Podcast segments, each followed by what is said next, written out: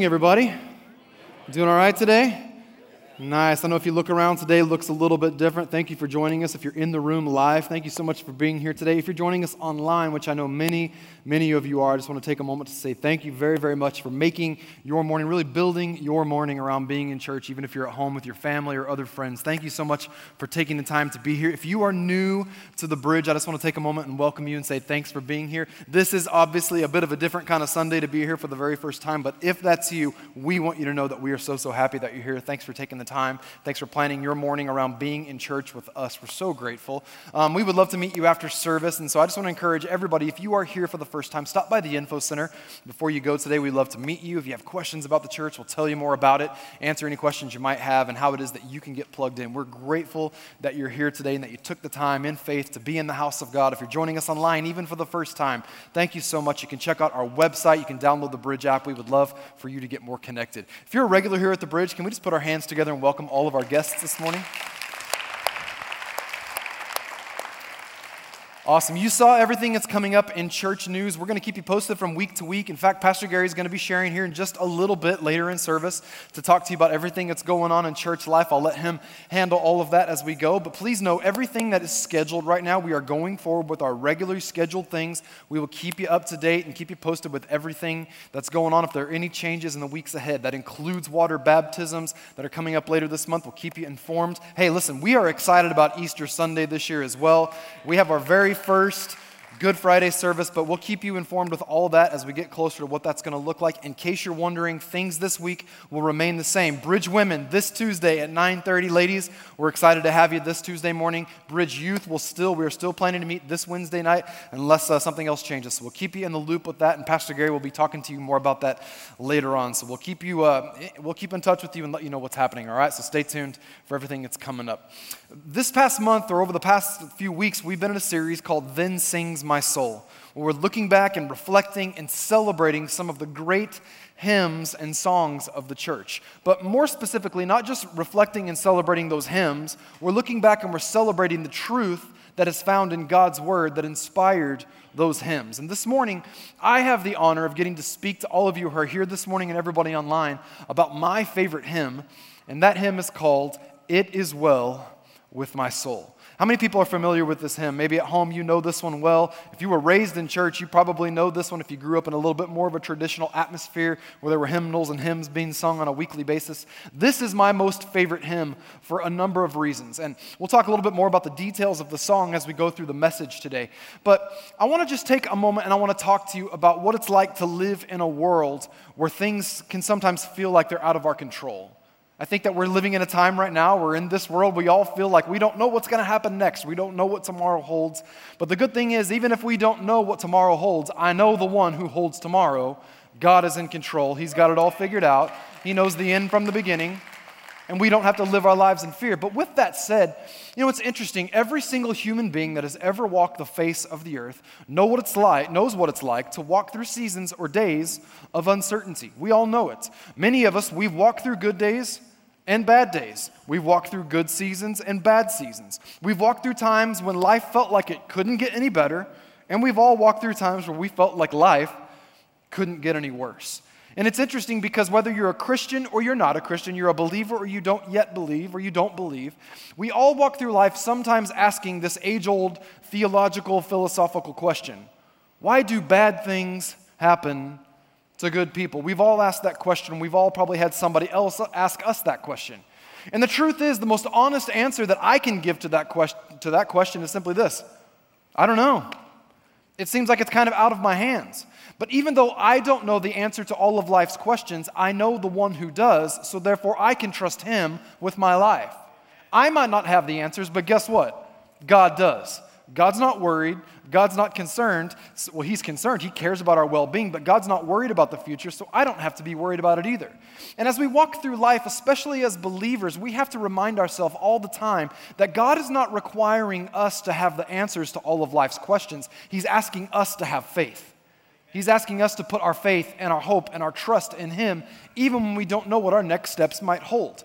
And I want to just refer very quickly to one passage of Scripture that will be a, a, nice reminder of where it is that we're going today. For all of us who are Christians, when we live the days of our life trying to please God, there's one thing that we know we can do that will always be a pleasing act toward God. And it's found in Hebrews 11 and verse 6. But without faith, everybody say faith. Without faith, it is impossible to please him. For he who comes to God must believe that he is, or that he exists, and that he is a rewarder of those who diligently seek him. Even if I don't have the answers to all of life's questions, if I live a life that is putting my hope and my faith and my trust in God, I can live a life that's pleasing to Him and expect His blessing in my life, even though I don't control all the circumstances around me. And that's a big part of the context of the song or the hymn that we're going to look at today. God is glorified and pleased by unwavering faith in every season of life.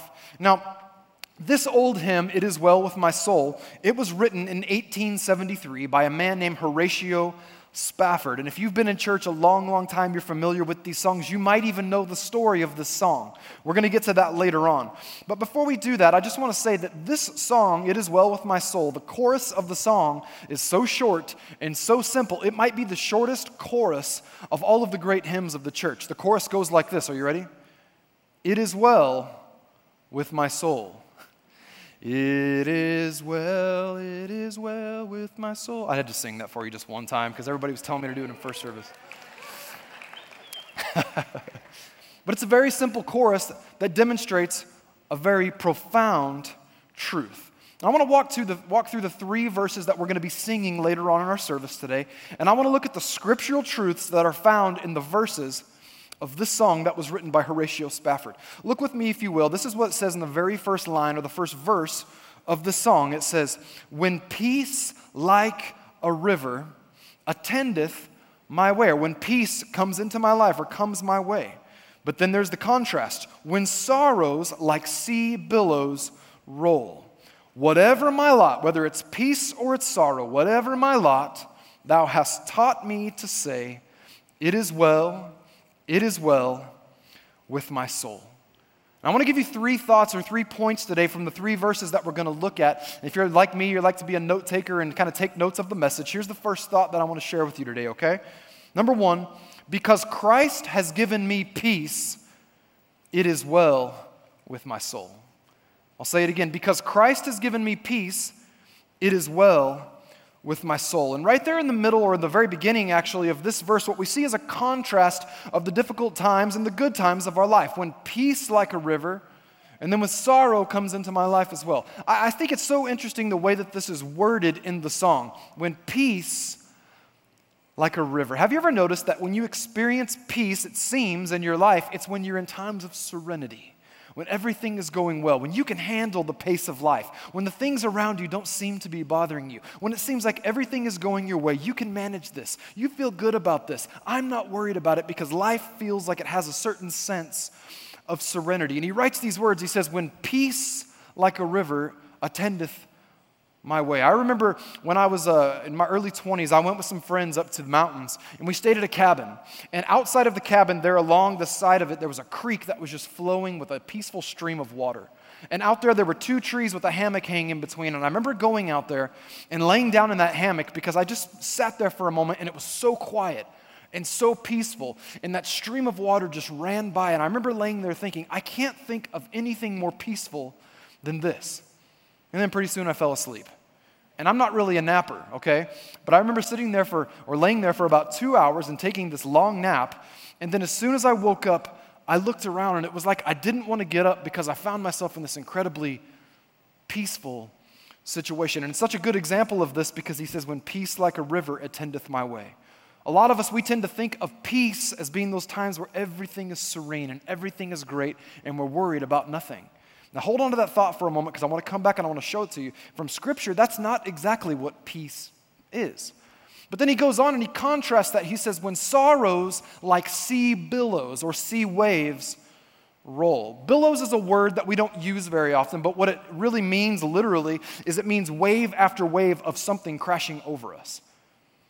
And I don't know about you, but I've been through times in my life where I experienced sorrow or hurt or sadness or loss or grief, and it didn't feel like a river, a gentle river of grief that was passing me by. It felt like wave after wave of sorrow and sadness just continued to crash over me. Here's the only way I know to describe it. When I was 17 years old, I went to the beach with some of my friends.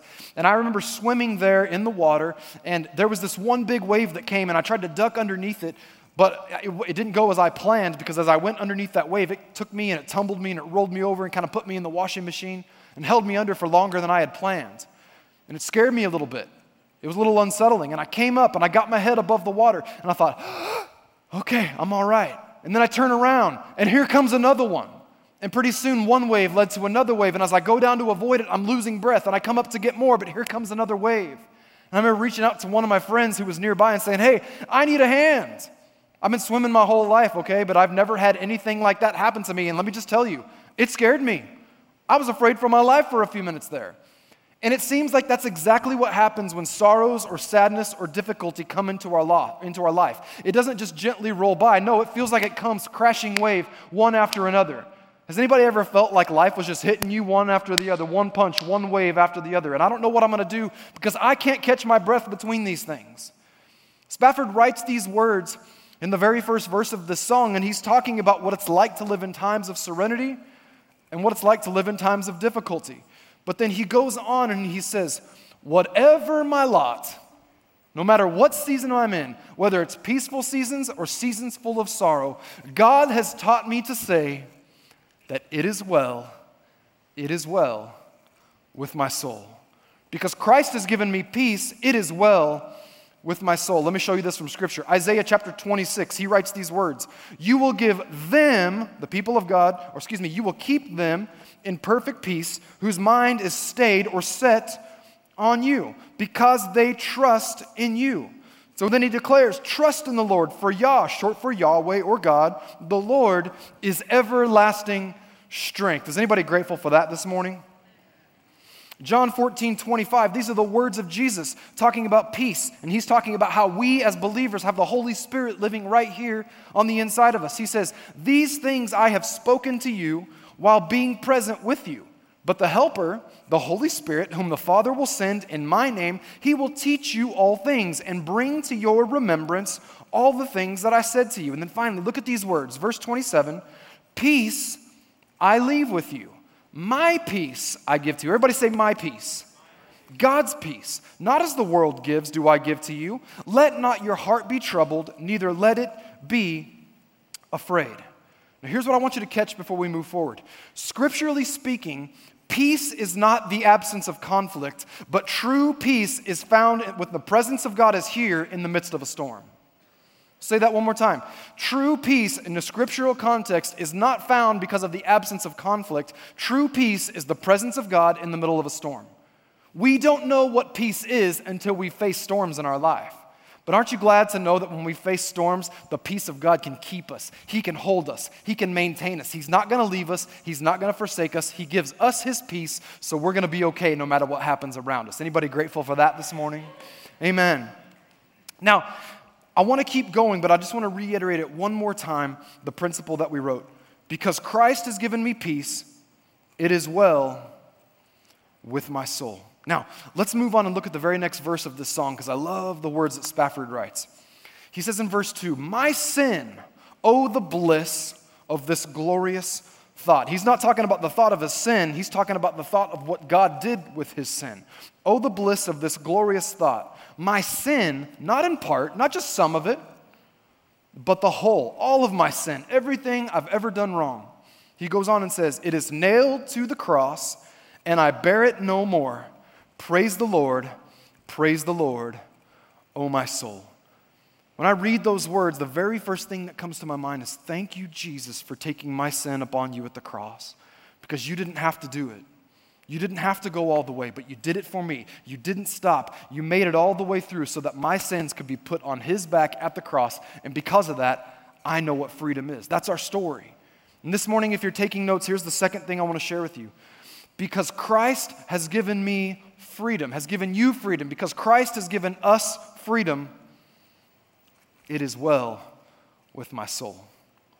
This is a powerful declaration because in this life, there are burdens that we are going to have to bear. There are, there are stresses, there are challenges that come along with responsibilities of life. Sometimes we're going to encounter hurt, sometimes we're going to encounter pain.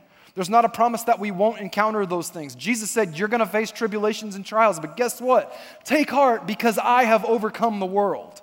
That's the good news that we have in the gospel of Jesus Christ. But in talking about everything that Jesus did, the finished work of the cross, one thing I have to understand is even though there are certain burdens I must bear in this life, the greatest burden of all, the burden of my sin, is a burden that I don't have to bear anymore. Why? Because Jesus bore the ultimate burden that I could not carry, that you could not carry. And the good news is you can go forward and live your life in freedom because Jesus bore the ultimate burden of sin. That's good news. And it's really interesting because a lot of times what we can do is we can take the stuff that's going on in the world around us and we can look at the difficulties of life and we can say, ah, my salvation, yeah, that's great, but look at everything else that's going on. Can I tell you something? You could compound all the problems, all the challenges, all the circumstances of your life, put them in one big pile, and look at how big they are. But if the burden of sin has not been dealt with by Jesus, it's so much bigger than any other problem we might have in life. And Jesus bore that burden. He solved that problem. He carried our sin to the cross so that that burden would not be ours to carry, but we could live our life in freedom. Scripture gives us all kinds of evidence about the significance of what Jesus did for us. And that's why I love this declaration because Christ has given me freedom. It is well with my soul.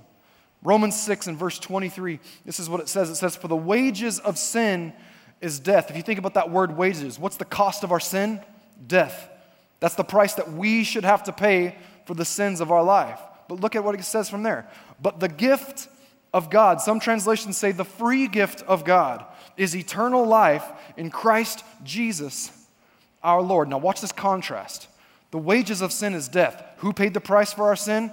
Jesus, so that we could have freedom. But the gift of God is eternal life. So get this in life, I'm going to have challenges. I'm going to have challenges and tribulations and trials. But because of what Jesus did for me in eternal life, I have freedom through Jesus, and I don't have to worry no matter what comes my way in this life. My eternity is set because of Jesus. It's this beautiful contrast that Jesus takes our place in this life. I have freedom in this life, and my eternity is set. My eternity is secure.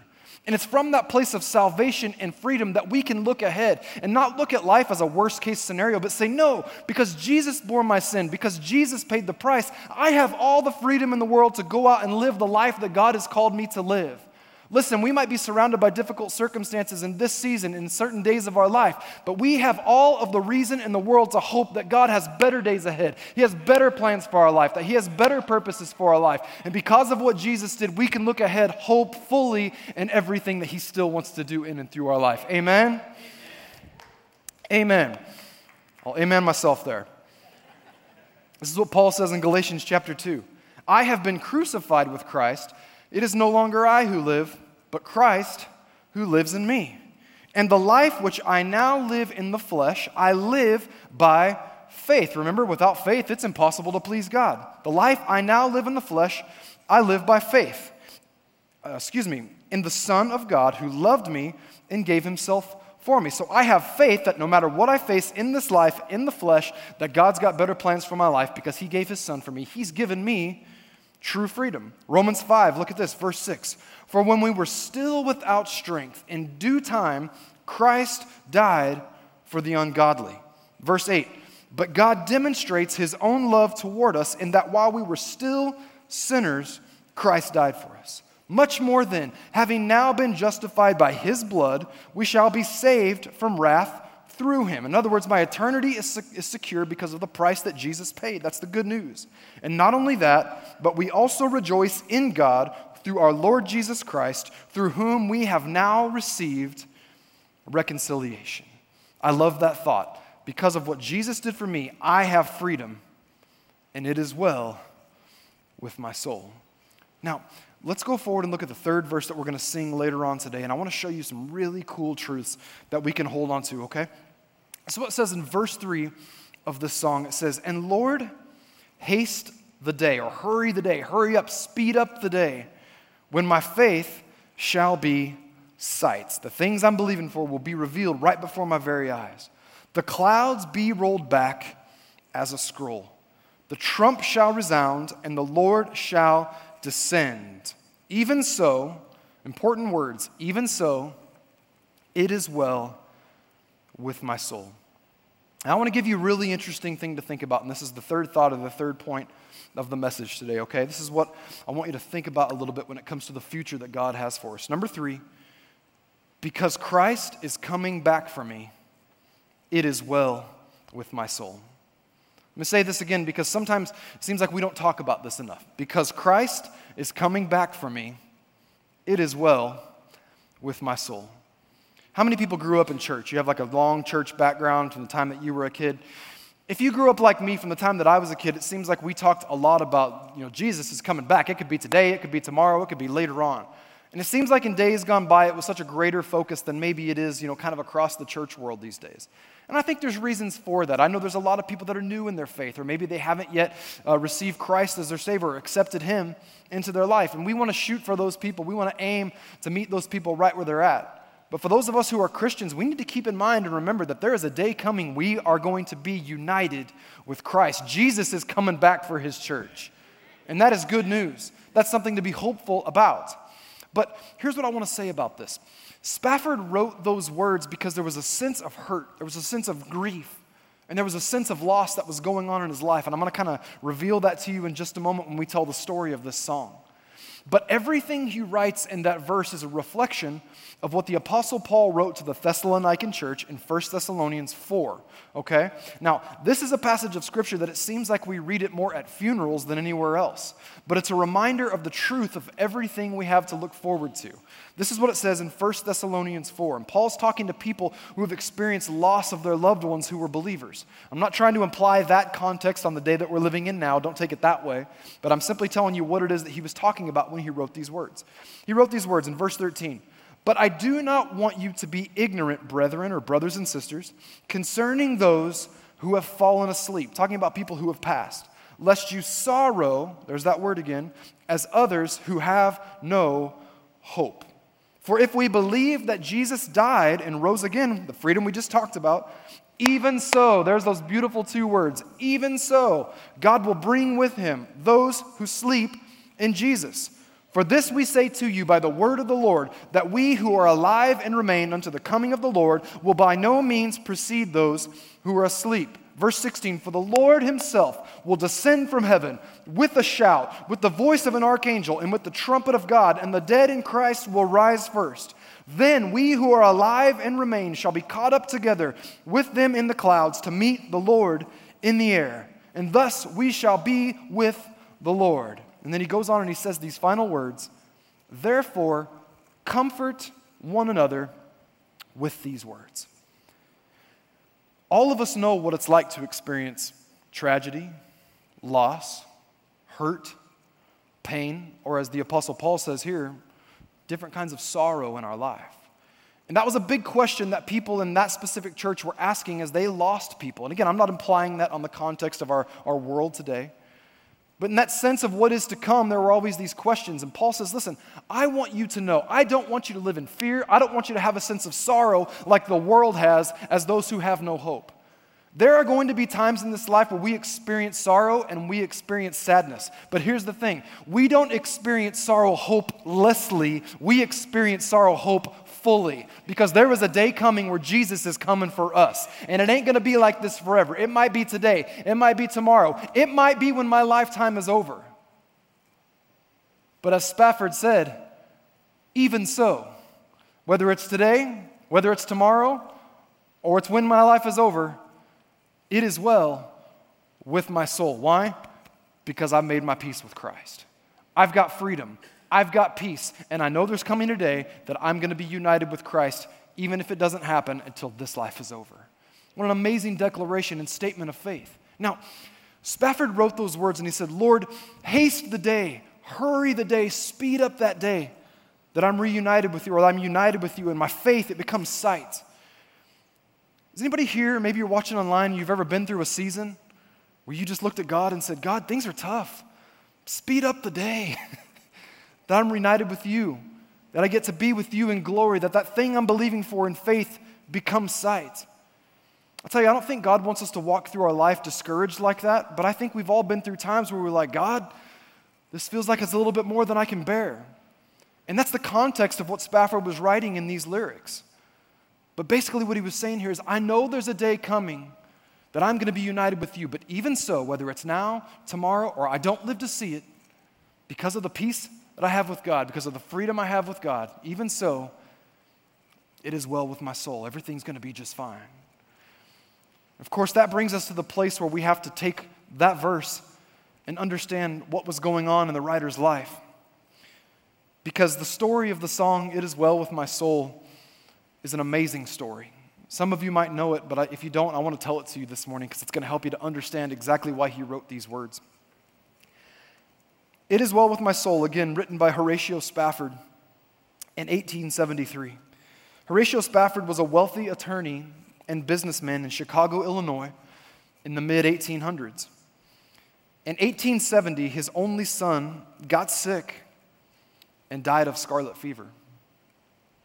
In 1871, the Great Chicago Fire destroyed nearly all of his real estate investments. He was a wealthy man that were along the shores of Lake Michigan there in Chicago. Shortly thereafter, in search of inspiration and purpose, Horatio Spafford, along with his wife and his four daughters, decided to accompany the great evangelist D.L. Moody to England for his evangelistic crusades. But when a last minute business opportunity arose for Spafford, he decided to send his family ahead of him, and then he would join them a few days later. So his family set sail for England on the French steamship, the Ville du Havre. On November 22nd, 1873, the Ville du Havre was struck by a Scottish steel ship called the Loch Earn, causing the ship to sink. And that day that the ship sank, 226 passengers lost their lives, including Horatio Spafford's four daughters. It was the largest maritime casualty count of its kind until the sinking of the Titanic 40 years later. One of the survivors of the crash was Spafford's wife, Anna. Horatio received the news of his daughter's passing, and he was devastated. Upon being rescued and brought to safety in Wales, Anna sent Horatio, her husband, a telegram simply saying this Saved alone, what shall I do? So Horatio boarded a ship for England to meet his wife. It was during that journey that the captain of the vessel guided the ship to the coordinates where it was believed that the Ville du Havre had sunk. That captain called for Horatio Spafford to inform him that they had reached the spot where his four daughters had perished in the North Atlantic Ocean. And as the story goes, it was at that time that Spafford began penning the words to the famous hymn, It Is Well with my soul. I can't imagine a more devastating time that anybody could ever go through than what that man went through.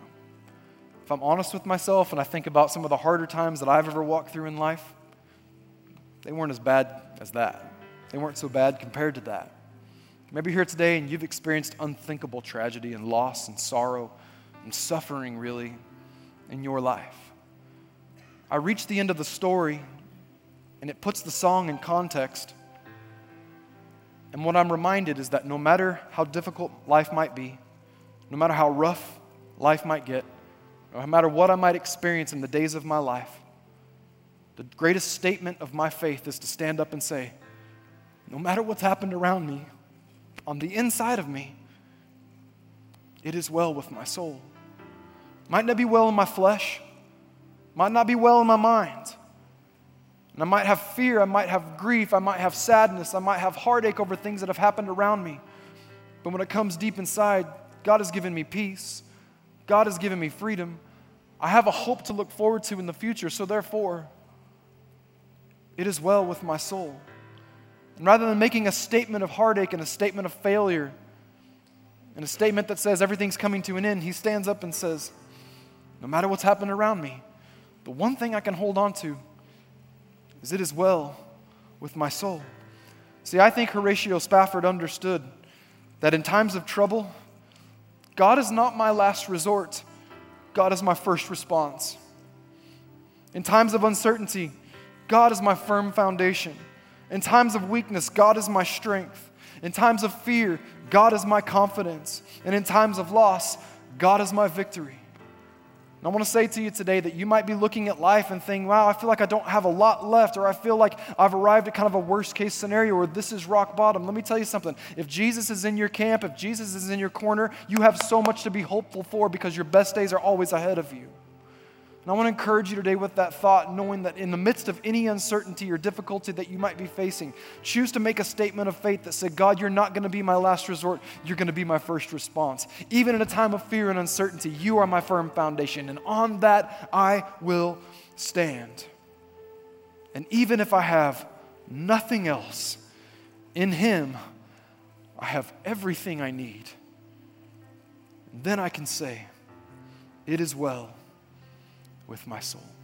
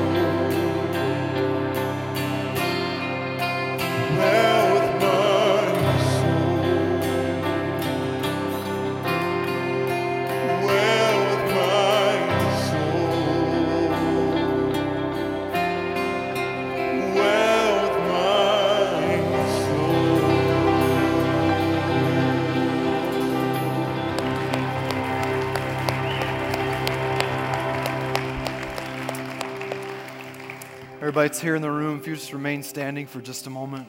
Everybody that's online, I just want to invite everybody to just join us in a prayerful moment if you would.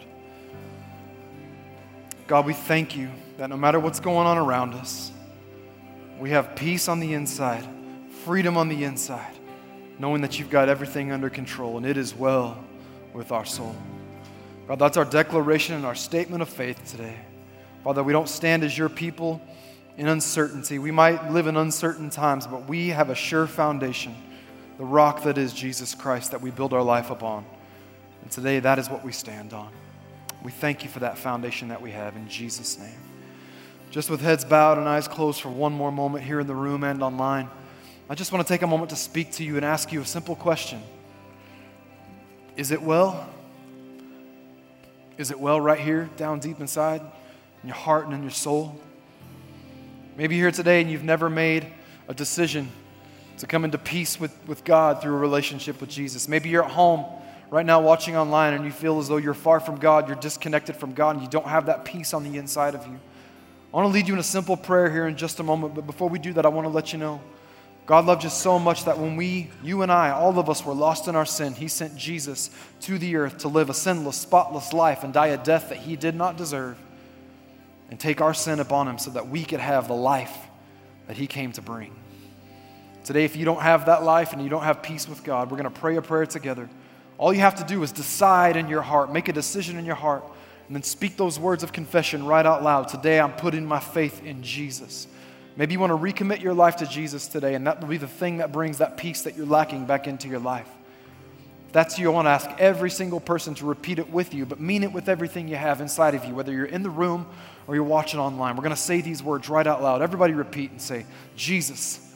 I thank you for going to the cross for me. I believe that you died for me, that you took my sin upon your back so that I could have your life in my life and into eternity. So today, I choose you as my Lord and as my Savior. Come in, lead me, guide me. I will walk with you all the days of my life and into eternity. In Jesus' name, amen. Amen. Hey, in this room right now, can we put our hands together and just welcome some new people into God's family? If that's you watching online, well done. Best decision you could ever make in life, best commitment you could ever make. Go ahead and be seated this morning. We have just a couple more moments, and Pastor Gary's going to come and share here in just a second. And talk to everybody. But as you're getting settled back in, real quick, I just want to say this. If you are here today and you made a decision, if you're in the room and you made a decision to follow Jesus, you recommitted your life to Jesus, we want to help you in your walk. Maybe you're watching online and you made that decision, but you can't be here today to get this. There's something we want to give you, and we encourage you in the coming weeks to be in church and get this. We want to give you a gift called the Next Seven Days. It's a simple tool to help you start your walk with God, to take your next steps in this journey and in this relationship. Right after service, we're going to have prayer teams right down here at the front of the platform. You can come up if you have a need, if you made a decision to follow Christ, whatever boat you're in there, just come on up. Let them know you made that decision, and they will give you the book. We don't need anything from you, it's a free gift. We're here to help you take your next steps. We're grateful you made that decision. If you need to go quickly at the end of service, please stop by the next seven days desk out by the glass doors. We want to help you start your walk with God and take your next steps. Again, if you're going to be in the room in the next few weeks and you're watching online right now, please stop by the next seven days desk and let us know because we want to help you in your walk with God. One more time, let's just welcome some new people into God's family.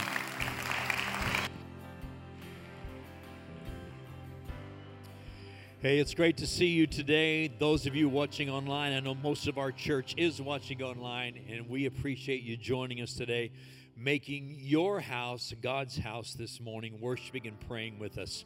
I want to just, for a couple minutes, share my heart before we're finished today. Uh, as I said last week, these are uncharted territories for us. We've not been here before. Uh, new things are happening. We're dealing with some unusual stuff in this day we're living in. Uh, we want to honor what our national leaders and our state leaders are saying, but we also want to keep God's house open to those who want to be here. So uh, it's, it's a little bit of a juggling act that's going on right now, but we're trying to accommodate faith and worship for everyone. One of the things that our president has asked is that today would be a day of prayer for our nation. I know you are a person of faith, and as you join us today, you're standing in faith for your family and your world. I want us as a church right now to take a moment and pray. Last week, we talked about the fact that we're going to approach this season with common sense and with faith. And I want you to walk out your faith as God's put it in your heart. And today, as we pray, I want you to pray with me. I, I, mean, I think everybody needs to use common sense in what we're doing in everyday life. But I also know we walk by faith, not by sight. We're going to trust God with the unseen, unknown areas of our lives. So I want you to join me right now and let's pray for our homes, our safety, our nation.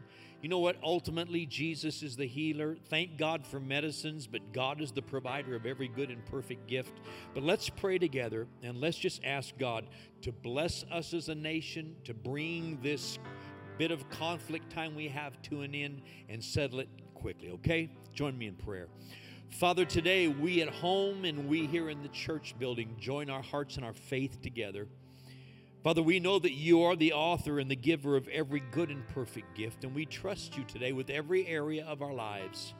And Father, we use common sense and wisdom in approaching the challenges of this day, but we also use faith. And Father, we walk in faith today, trusting you to protect us, to cover us. But now we, your people, ask for the sake of our nation, for our neighbors, for our friends, and those around the world that you would quickly send an answer to this coronavirus that we're dealing with. That you would quickly help us find a way to take care of it. That you, Father, yourself would step in and be a healer in people's lives who are dealing with the negative effects of this virus. God, you're bigger. You are ultimately our healer, and we trust you. But Father, we quote from Psalms 91 today and we say, You are our God. You are our fortress. You are our protector and our helper. And God, we ask you in this season to keep us safe. Protect our families, protect our homes. God, keep us safe in your care. And God, we thank you that quickly this crisis time will come to an end and we'll be able to give you glory and honor for the great things you have done. We trust you. We turn our hearts to you now in Jesus' name. Amen. Now, at this time in our service, we always worship God. Since you are at home today, as you worship God with us, we worship Him with our giving. And I know it's different today than it was several years ago. Many of us give in different ways. There are four or five different ways we give here at the Bridge Church. I want to encourage you to continue to worship God with your giving as you normally do. God is our source, He will provide for us in this season, and God's church will move forward. For those of you in the house, we'll give you instructions before we dismiss today. But thank you for your support and your faithfulness in giving. Our online service comes to an end now. We say thank you for joining us. Have a great, great week. God bless you.